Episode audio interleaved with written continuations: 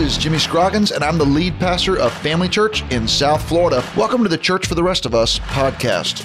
On our podcast, we're committed to giving you scalable ideas that you can use with the resources you have right now at your church. So, welcome to Church for the Rest of Us.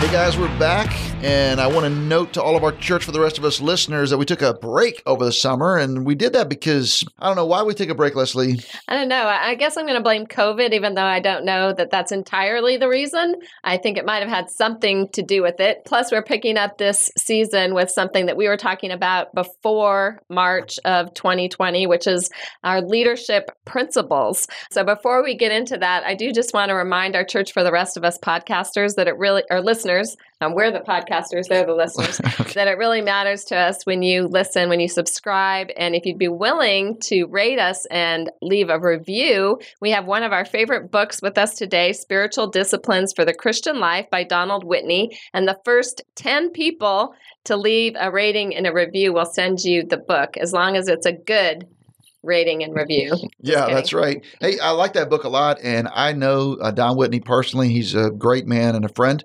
In fact, uh, Daniel Scroggins, my son, who attends Southern Seminary in Louisville, is actually in a class with Dr. Whitney this semester. So awesome. he's getting to know him. That's pretty cool. That's great. And today, Leslie, we have Scott Crawford with us. He's a familiar church for the rest of his guests. Scott, you wear multiple hats at Family Church, overseeing finances, HR, facilities, legal, construction, uh, our schools. You know, we have hundreds and hundreds of students here in our schools and you oversee human resources, which is a big part of it. So, today, as we launch this series or relaunch it on our leadership principles, we're going to talk about why we decided to define our leadership principles and how we defined our leadership principles. And then we'll spend the next seven episodes unpacking each one of those seven principles. And as always, we haven't figured it all out, but we do think we found some things to be really important to us. So, Scott, why do you think it's important for us, for any church, to have some leadership principles? Sure. Well, churches already commonly codify things that are important to them, right? So if you go to most church websites, you're going to find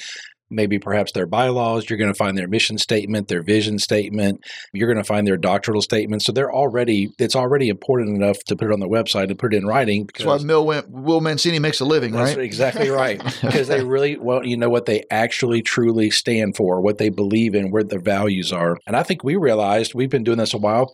Think we realized we'd done a good job of talking about what we were going to do. We had a clearly defined strategy. We had clearly defined ways of implementing that strategy but I think it was important for us to step back and talk about the how or the manner in which we were going to achieve that strategy. And, you know, I think it's a healthy exercise to go through that process of actually sitting down taking the time to think through those things that are important to you and how you want to portray yourself and create the the leadership principles. And in some ways it's a lot the same way that we create an annual budget right? So you you start with some guiding principles. You take the discipline of building your strategic spending plan and then you talk about how you're actually going to execute that plan the, the how is what we're talking about today. That's so good because a lot of people i think say culture is caught not taught. So we're really talking about culture when you talk about defining your leadership principles. And we just felt like, yeah, it is caught to a certain extent, but then you kind of get to the point where it does need to be taught. And so we wanted to go through the exercise of really codifying our principles. A lot of our principles, a lot of our culture is passed on through meetings, meals, and retreats. Right. And so we know that we spend a lot of time together, and that's how people sort of absorb the culture. We spend a lot of face to face time together, but then we really hadn't defined what it's like to be a part of the family church team. And I'm glad we did since we had to shut down and not have a lot of face to face meetings know, for quite so a important. period of time. So, so, really, when we talk about leadership principles, we're talking about how we're going to treat one another. And so, as you have a growing organization, whether that's people who work for us as employees or whether it's high level volunteers, we really want to start to define how we're going to relate to one another, how leaders who have responsibilities and who supervise people, whether they're paid or volunteer people, how they treat other people. And so we're putting in writing the things that are important to us. And another reason that it's important is the larger your organization is, the harder it is to push down and push through the organization things that are important to you. So this is a part of a way to do it because my instinct, and I think a lot of pastors feel this way, my instinct is to just be an intuitive leader and let people sort of pick it up out of the air. Because I'm going to say it and I just let them figure it out. And we've just discovered that the larger you get, the more challenging that is. Yeah. So, why is it important, Scott, from your perspective, to put in the principles yeah, well, one of the things that you learn is that written words are honestly just often seen as more formal or more consequential by people. You know, so like for us, when somebody calls and wants uh, approval for finances, one of the first things you hear them say is, "Hey, can I get that in writing?" Well, so there is something to something being in writing that allows you to do that. One of the things it also does is it keeps your your your mission or your organization from drift. So things naturally drift, and if you talk to people who do any construction or building, if you're off just even one degree degree at the beginning of the project, by the time you get 10, 20, 30 feet down the road, that one degree becomes five degrees, becomes 10 degrees. So it doesn't take very, you know, long for it to drift and you be off of your, your target and what you're trying to do. It also, we think, drives a, a couple of things. One is calibration. So, one of the things having it codified, written down, something that you can teach and preach and review, is it keeps everybody kind of on the same page. Another thing it does is it provides clarity. So, it lets everybody know what we're trying to actually achieve, or as Pastor said, you know, how we want to treat each other, and, and it governs that. And then the last is consistency. You know, so having it written down serves that that written reminder helps influence that because it keeps it in front of you at all times. Well, I think that's, and I think all of that is crucial because, like you talked about drift. So, when you're trying to teach people how to treat one another, having these leadership principles, all of us, our minds tend to go to something better, right? So we all, I'm going to say that a little bit different. I'm going to say that a little bit better or uh, if I'm a, if I'm not the senior leader, I'm a I'm somewhere in the organizational chart. I think you know what they really ought to be saying to our team, and I'll start saying that to my team, which is part of the way that leadership bubbles up. But there's something about having no these are the principles that we want to employ throughout the organization. And Leslie, you talked about culture, but we do believe that language helps to create and communicate culture. And that's why putting these things in writing can be really, really helpful and really important. Yeah, we talk about culture a lot. And I think I love your definition of culture. What is your definition of culture? In terms of? Our leadership is culture yeah, so we just say that culture is transmitted through, right, leadership, leadership, over, over time. time. That's right. I wasn't getting it right. So okay. culture is culture is transmitted through, through leadership, leadership, over time. time. And that's really so true. And our culture exists whether we define it or not. And so the importance of defining it and really the leader always has a disproportionate influence on the culture. So that's not your fault as the pastor or the leader of our organization, but that's just the way it is in any organization. So you're right, you carry a certain amount of influence.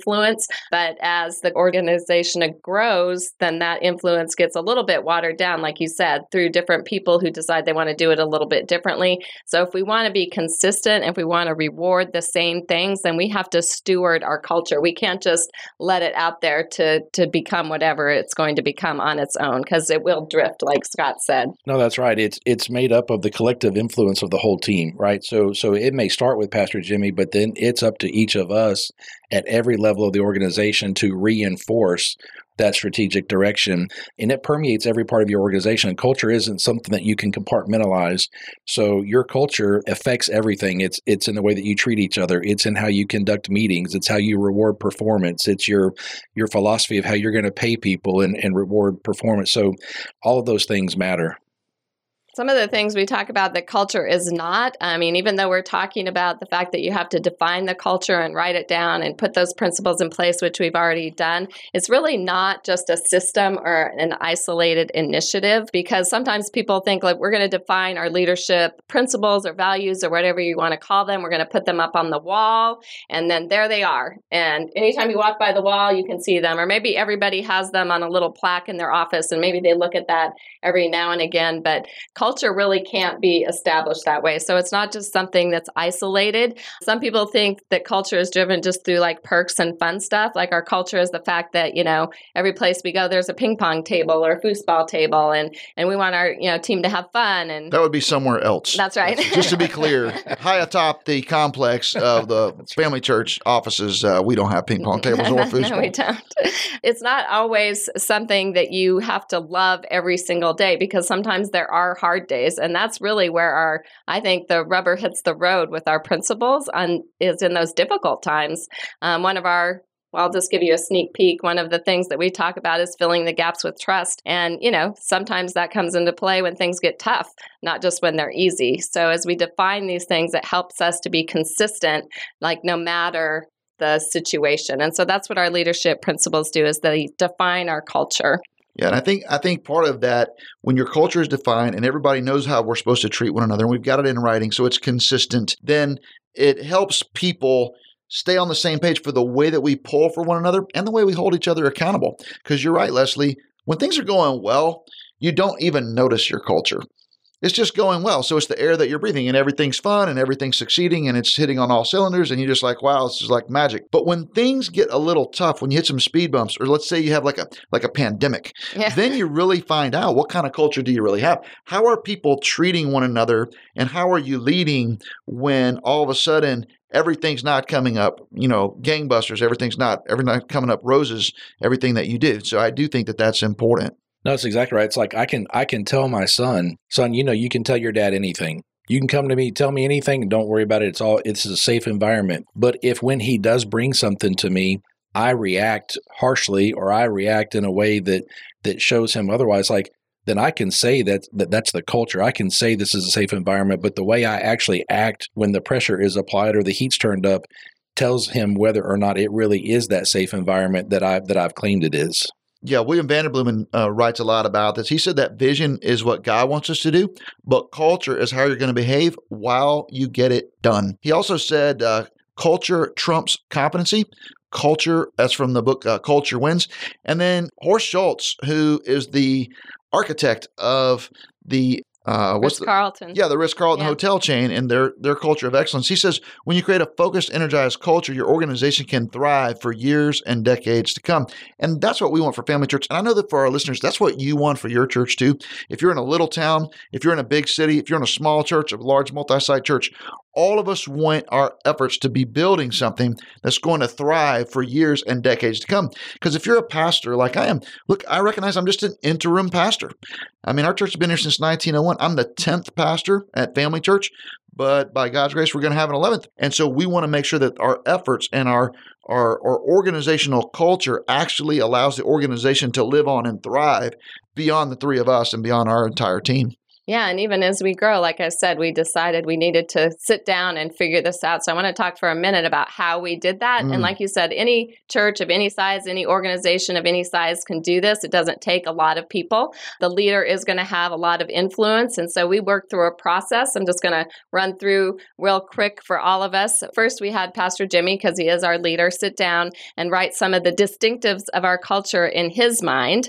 And then we pulled together a half day workshop for some of the key leaders leaders in our organization, and we actually gave them some pre work to do. So they had to come to that workshop with some things already written down. We asked them to think about someone who had been a great leader in their life and then to write down and list why they were such a great leader. So everybody came to our little half day workshop with all those things written down, and then we split them into groups. I think no real plan or purpose. I mean, there was purpose, but no real way that random, we did yeah. that. It was put them into random groups. and they had to put all of those characteristics together and then kind of put them into buckets, kind of like characteristics. And we took all of that and we went and did like a working session with just a few of us and Pastor Jimmy. And from those buckets, we came up with some leadership principles. And then we came back to the group with some kind of loosely organized leadership principles and broke them up again and asked them to put practices or behaviors with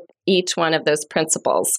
And we took the whole group's input and then we finalized from that some leadership principles. So that's the process we work through. I don't know that it's, you know, unique or distinctive among processes, but it really brought to forth some things that we could put a stamp on and say this is the heart of our leader, but it's also the heart of our organization. Yeah, and I think that process was really fun because even the the, the initial exercise of having our different leaders, our key leaders in our organization come out and say, here's some people that have been great leaders in my life, and here's some things that they did that made them great leaders in my life.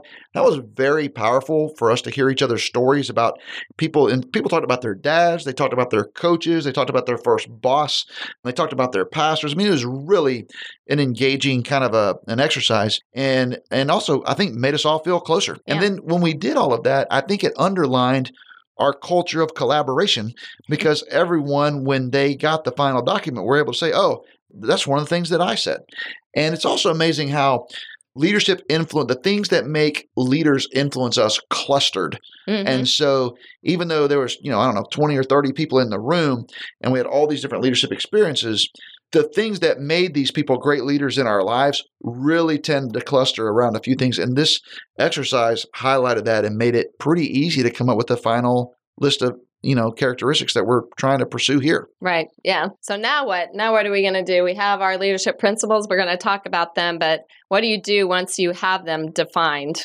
Well, you've definitely got to tell stories and you've got to highlight where you see the principles in action. So I don't think it's as helpful to talk about, yo, oh, my old football coach or oh, my first boss.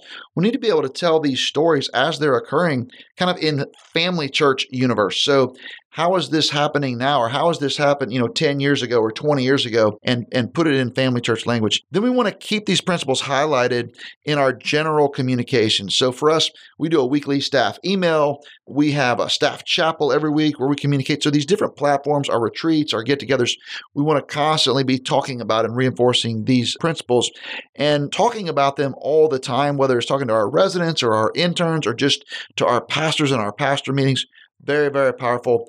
And then Scott's team takes these principles and, and uses, uses them in our onboarding process as well as in our annual performance reviews. And in that way, we keep these principles in front of people and in conversation with people pretty much all the time. Yeah, and HR, if you if you think about it, is really one of the first impressions that you make on a prospective employee. So, you know, we have a high value at Family Church of trying to promote from within and giving people different opportunities within the Family Church network. But the truth is, we do hire from the outside sometimes, and that HR process the, the, all the way from recruiting to onboarding to job training all of that sends a message. All of that starts to communicate what is the culture really like at family church before they ever actually get into their role and actually performing that role. And so we're, we're pretty intentional about that. And then as pastor said with our, our annual performance review process we've, we've talked about this on previous podcasts that you know we talked about regular feedback loops that we don't have you know once a year performance conversations we have ongoing conversations so that for us that annual performance review we do two things one is we celebrate as we kind of look at the year in review but then it's also forward thinking and forward looking as we talk about development and next opportunities and so again all of that is permeated in your by, by culture for us so. It makes me think of what Pastor Jimmy said earlier the Win- William Vanderbloemen quote culture trumps competency. Like, what do you think about that from an HR perspective? Yeah, well, we always say we hire for character and we train competency, right? So you so you look for the person who's got the right DNA that you think is going to actually contribute to the culture of your church, and so you hire for that character, and then you can train competencies. And so, yeah, we totally agree with that statement. Yeah, yeah. Well, I think as we look at all of this, part of what every church has to do is figure out for you what does this mean? Because it's easy for you to listen to this podcast and some of you go to small churches or medium-sized churches and you're like wow you've got a guy in charge of h are like what is that even like? And i understand how you might feel because i've served at small and medium sized churches as well and the truth is we didn't even have an hr department until just a couple of years ago. But you can do this on your own scale in your own organization. It doesn't take a lot. You can put together a little team. Even if all you have is volunteers put together a little team of high level volunteers that really care about you and really care about your organization. And why don't you just lay out maybe you don't have seven principles maybe you have three maybe you have one. But why don't you begin to develop some leadership principles that define your culture for how people that are operating in the organization treat one another. So important and so fun. And there's any way we can help you, we want to do that. So email us, reach out to us, tweet at us, whatever. We'll do everything we can to get with you and help make your organization better. Hey, it's good to be back, Leslie Yeah. and Scott. I hope that our listeners heard something today that encourages them to think about their culture and how you guys can define it so you can keep building it. You don't want to let it erode. It will get away from you if you don't define it. And within the organization, other silos, little pieces of your organization will start to develop competing cultures within your own umbrella if you're not careful to define it for the whole organization. Culture is mediated through leadership over time. If you're a leader, culture is your responsibility and culture is your opportunity. And if it's not good culture, it's your fault. So let's fix it. Join us next week as we unpack our first leadership principle be a family. I'm Jimmy Scroggins, signing off for Leslie Bennett and Scott Crawford, Church for the Rest of Us. Thank you so much for joining us on today's podcast. I'd love for you to check out FamilyChurchNetwork.com to chime in on our blog or follow me on Twitter at Jimmy Scroggins. We want to connect with you and learn from you because we're in this together. We're all learning from each other. We are church for the rest of us.